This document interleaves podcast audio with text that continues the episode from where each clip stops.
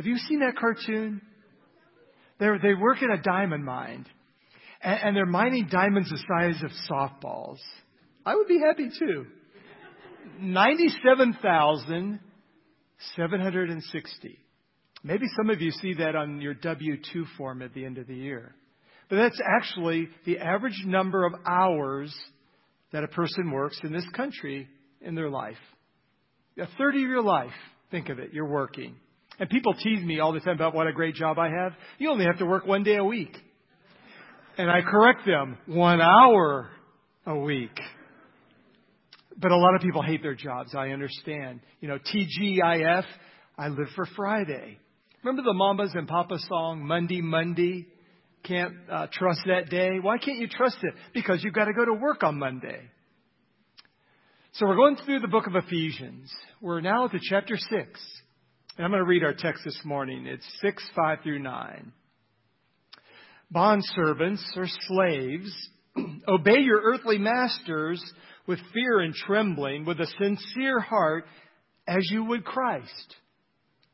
Not by the way of eye service as people pleasers, but as bond servants of Christ, doing the will of God from the heart, rendering service with a good will as to the Lord and not to man, knowing that whatever good anyone does, this he will receive back from the Lord, whether he is a bondservant or is free.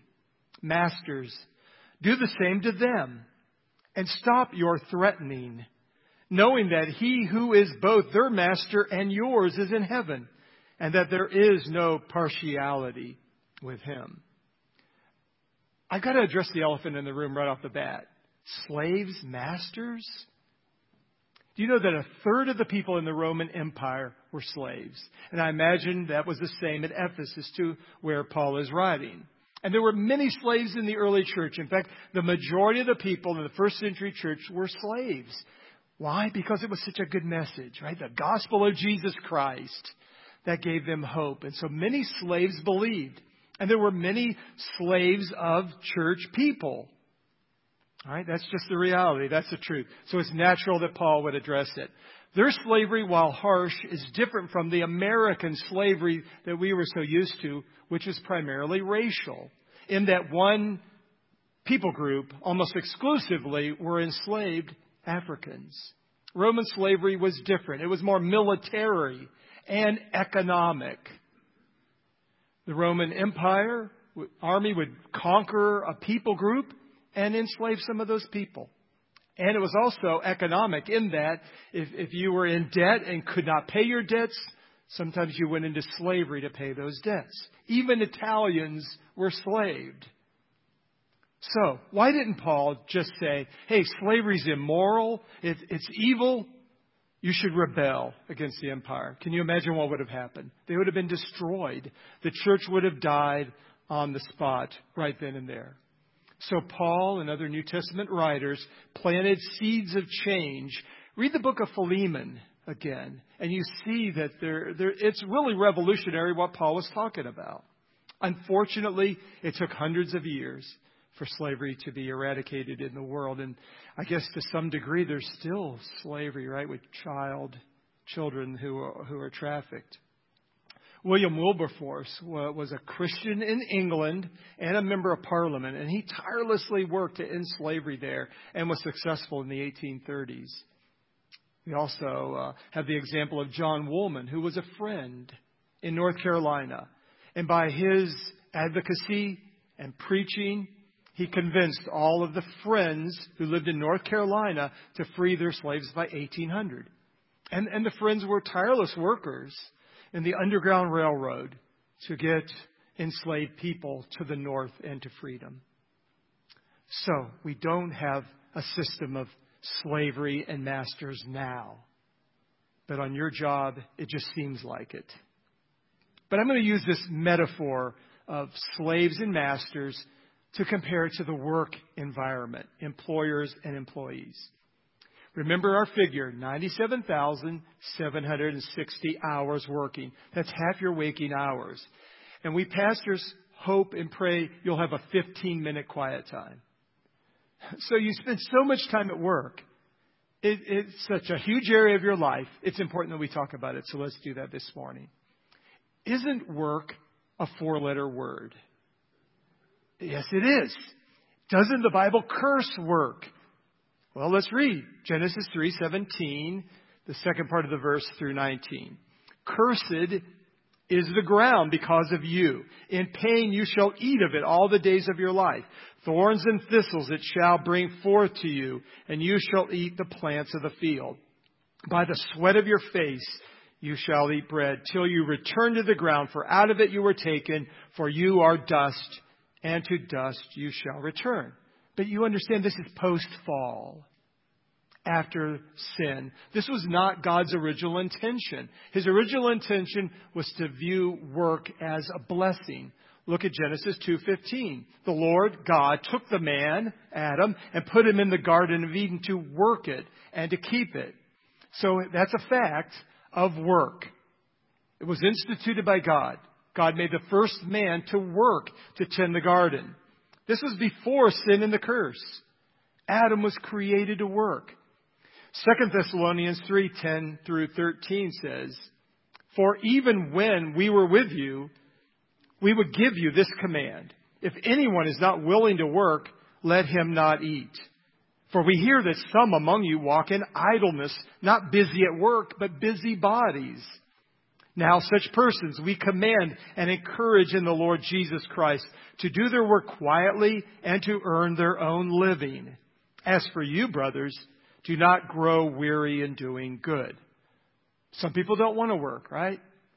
And they want the government to take care of them. But this passage tells us that each person should work, if they are able, do their own work and make their own money. But how about this question? Am I to enjoy my work? I think you are. And not just tolerate it. You need to see it as a calling from God. I believe every person should pursue work that uses their gifts and talents and abilities and gives them a sense of purpose and satisfaction in life. Stop dreaming about the job in Hawaii that pays 200 grand a year. Rather, bloom where you're planted. God has you where He wants you. And I think He wants you to enjoy your job, to see it as a blessing. If you only see your job as a curse, then you're going to miss the blessing that God has for you. And you're probably going to miss God's plan for you in that place. The aptly named singer, Johnny Paycheck, had a song titled, Take This Job and Shove It. And some of you are going, yeah. How about this? Take this job and love it. So why don't you love your job? Well, it's the people I work with. So you're saying if you could just get rid of all the people you work with, you would love your job. You know what? It sounds like maybe the problem might be you. Maybe you need an attitude adjustment. 1 Timothy 6:1 Let all who are under a yoke as bondservants regard their own masters as worthy of all honor, so that the name of God and the teaching may not be reviled. You see, God's name is on the line while you're representing Him at work. People are watching you. So can I encourage you to quit screwing up God's reputation? Let me talk about six principles from this passage so we can get an attitude adjustment and view our work in a different way. The first is to respect your boss. Respect your boss. It uses the phrase fear and trembling. But pastor, you don't know my boss. Hitler was nice compared to him. 1 Peter 2:18 Servants be subject to your masters with all respect not only to the good and gentle but also to the unjust. That's hard. But it's about respecting authority and submitting to it. The text here doesn't say that you have to like them, that you have to approve of their lifestyle and their leadership style. But it does say that you must respect their position as an authority figure. And there's a fear component as well. There are consequences if you don't show respect. You could be motivated by both. You want to go and do a good job for your employer. And you also fear losing your job if you don't. There will be some days where you don't feel like going in. But if you don't go in, you get fired. I think respect is a higher motivator than fear, though fear is also a part. It causes you to work harder. But, Pastor, at my job, I work harder and the boss takes all the credit. And that bothers you? You're working, right, as unto the Lord and not to men? You're working there to obey Christ and represent Him well. So let them take the credit. God knows the truth, and so do you. Be a Christian. Show respect. God sees. You'll earn credit with Him. And you'll grow in character. And most bosses, if they have any humanity at all, will see how valuable that you are to their company and reward you. So you won't lose. And if you lose some earthly riches, you'll gain heavenly ones. Romans 13:7. Now switching this over to government. Pay to all what is owed to them. Taxes to whom taxes are owed. Revenue to whom revenue is owed. Respect to whom respect is owed. Honor to whom honor is owed. Why? Romans 13:1. Let every person be subject to the governing authorities, for there is no authority except from God. And those that exist have been instituted by God. God puts authorities in your life to see if you will obey and respect. If you won't show man respect, then you're probably not going to show God respect either. And remember, Paul is writing this in a day where the Roman government persecuted and killed Christians, and yet he still said, obey their authority and respect them. Second principle work with a sincere heart. We see that word in verse 5. Work with a sincere heart. Let me read a parallel passage, Colossians 3:22. Bondservants, obey in everything those who are your earthly masters, not by way of eye service as people pleasers, but with sincerity of heart, fearing the Lord. This word sincere has an interesting etymological history. It, it means wax. So sculptors would put wax in the cracks of the pieces that they were making. And a smart buyer would come and take that piece he was considering and put it in the sun to see if the sun melted the wax so he would know it was imperfect. So to be sincere was to have no wax. To be a person of integrity, a person that is not hiding their flaws. Work with integrity. You can't sing in here on Sunday and cheat on Monday. You, you can't be nice in here on Sunday and be mean to everybody at work on Monday. You see, that's wax. That's insincerity. I remember a conversation I had with a Christian employer back in Canton. And I was at, we were talking about work and hiring, and he said to me, I've stopped hiring Christians. I said, why? He said, they don't work hard. And they expect me as their Christian boss to overlook it. So I begun hiring unbelievers and illegals because they're the best workers. And I thought, oh, that's sad. No one should outwork a Christian because they're real. They're sincere. They have no wax. Third principle. Stop trying to impress your boss.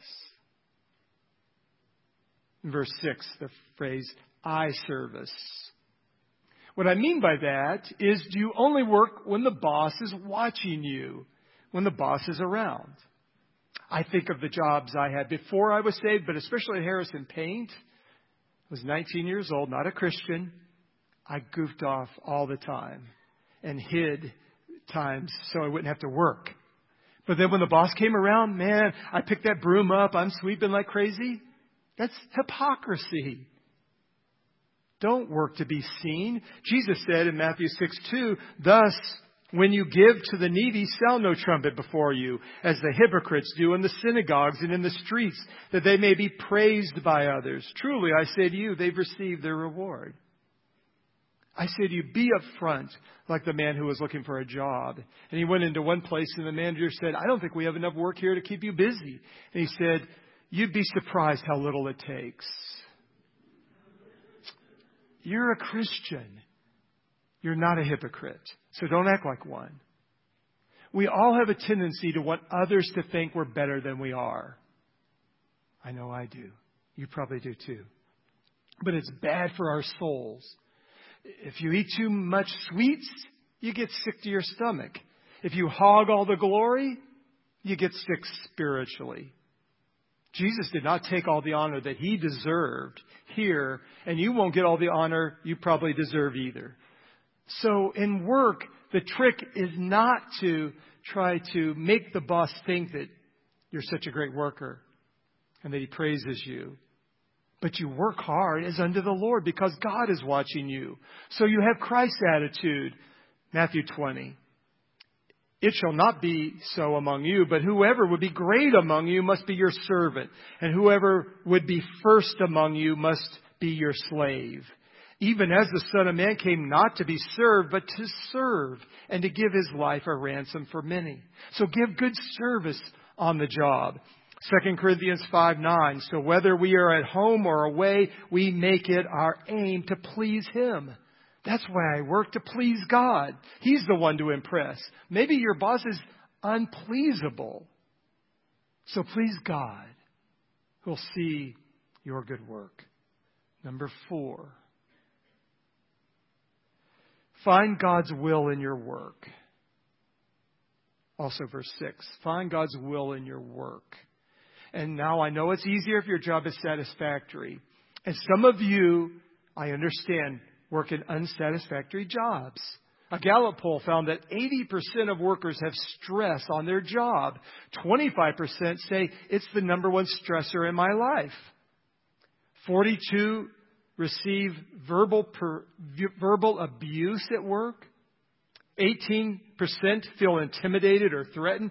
14% of people say, I want to hit somebody. So if you're at work in a bad place, remember this about God's will. Letter A. It's God's will for you to grow there. And maybe that's why you're in this tough place. God wants you to grow. He wants you to learn some lessons. You're saying, God, get me out of here. And God's been real patient about leaving you there. When the lesson's over and you've learned it, perhaps God will move you on. If you jump the gun and quit prematurely of God's will, then at the next place you work, you may have to learn it all over again, like the Jews had to wander around the wilderness for 40 years. That may be you. God wants you to be holy more than He wants you to be happy. So, in your job situation, you're, you're thinking, I'm not loving this. Ask God, God, what do you want me to learn in this season while I'm here? Second thing about God's will, the B. God's will is for you to minister there. God's will is for you to minister there. If it's a bad place, then there's obviously all kinds of ministry opportunities needed. There are hurting people all over the place that need help. They need your encouragement. They need your prayers. They need your love. And we know that love transforms. So as you love your boss, your fellow workers, watch God work. He'll be doing stuff through you all over the place. There'll be lots of ministry opportunities at your job. And the C, God's will, is for you to witness there. Be a witness and to witness there. Now, your boss may not go to church, so you're his church. Your boss probably doesn't read the Bible, so you're his Bible. You may win him to Christ. Maybe that's why you're there. While Paul was in jail, he said this in Philippians 1. I want you to know, brothers, that what has happened to me has re- really served to advance the gospel, so that it has become known throughout the whole imperial guard and to all the rest that my imprisonment is for Christ. And most of the brothers, having become confident in the Lord by my imprisonment, are much more bold to speak the word without fear. Some indeed preach Christ from envy and rivalry, but others from goodwill. The latter do it out of love, knowing that I am put here for defense of the gospel. So Paul says, Why am I here in this jail? It's for the gospel's sake. Why are you at your place of employment? For the gospel's sake. You have a witness there for Jesus Christ. So enlarge your vision. Why am I at work? Is it a paycheck or to advance the kingdom of God? Okay. Principle number five. God is your boss. We see that in verse 7. And also in Colossians 3:23, whatever you do, work heartily as for the Lord and not for men. You may have to remind yourself that God is my boss. His eye is always on me, so I'm going to do my best. Christians should be the best workers. I really believe that. Do you think that Jesus did shoddy carpentry work? I don't think he did, and we don't either. And also our services to the Lord Jesus Christ and His church. We may think, volunteer work at the church, who cares? God cares. It's very important work. That greeter, that usher, that nursery worker. Let, let's say a new mom visits our church with her baby and puts the baby in the nursery. Who's the most important person that Sunday to that new mom? Probably the nursery worker. So that's why we always want to do whatever we do volunteer work of the church, work on our job as unto the Lord. Because eternity hangs in the balance. The Lord's work is so important. We don't accept mediocrity on the job or in the church. And I'm glad uh, that Elizabeth and Pastor Charles mentioned in your bulletin. I cut this out because I wanted to mention it in my sermon. 2023, the year to volunteer. Take a look at that and say, is there anything in here, Lord, that you are urging me to do for you? Principle number six. Look for the Lord's reward. We see that in verse 8. Slaves were property. They worked oftentimes in unfair, unsafe, and unclean work environments with no pay, no vacations, no benefits, no retirement plan. But they had hope, at least the Christian ones did. The hope of an eternal reward. It's like people want it all now. They kill themselves to get rich when real riches await in heaven. Colossians 3:24 says, "Knowing that from the Lord you will receive the inheritance as your reward. You are serving the Lord Christ. You will receive something worth waiting for someday. You won't get it all now, but you'll get it all then. The Lord will make sure you get everything that's coming to you. This story you may have heard of before, but it's always touched me. Let me share it with you. The story of the old missionary who was returning home after many years of sacrificial service in Africa. On the same ship was President Theodore Roosevelt, returning to the States after a big game hunt in Africa. When the ship docked at New York, great crowds greeted the president, and the press was there to cover the story. The old missionary and his wife walked off the ship unnoticed and made their way to a cheap hotel to spend the night before traveling west. It just doesn't seem right, the missionary said to his wife in a rather bitter tone. We give our lives in Africa to win souls to Christ, and when we arrive home, there's nobody to meet us, and there's no reward. And the president shoots some animals and gets a royal welcome. As they were praying before retiring for bed, it seemed that the Lord spoke to them and said, Do you know why you haven't received your reward yet? my children? It's because you aren't home yet. So let's look at employers, the bosses now. Paul gives some advice to them in verse 9. First is, bosses, develop some people skills. Start by showing respect to all your employees and treat them well. They are made in the image of God, whether they're the vice president or the janitor. That's how Jesus would treat them with honor and dignity. Secondly, be kind. When you're the boss, it's easy to throw your weight around and threaten and bully and intimidate. The first boss I had, as a still a high school student, he made the secretaries cry. He even made the customers nervous. I urge you, don't be that guy. Remember who you are. You're a Christian, but I'm the boss. You're a Christian boss. So act like one. Thirdly, keep the right perspective. Keep the right perspective because you've got a boss in heaven too.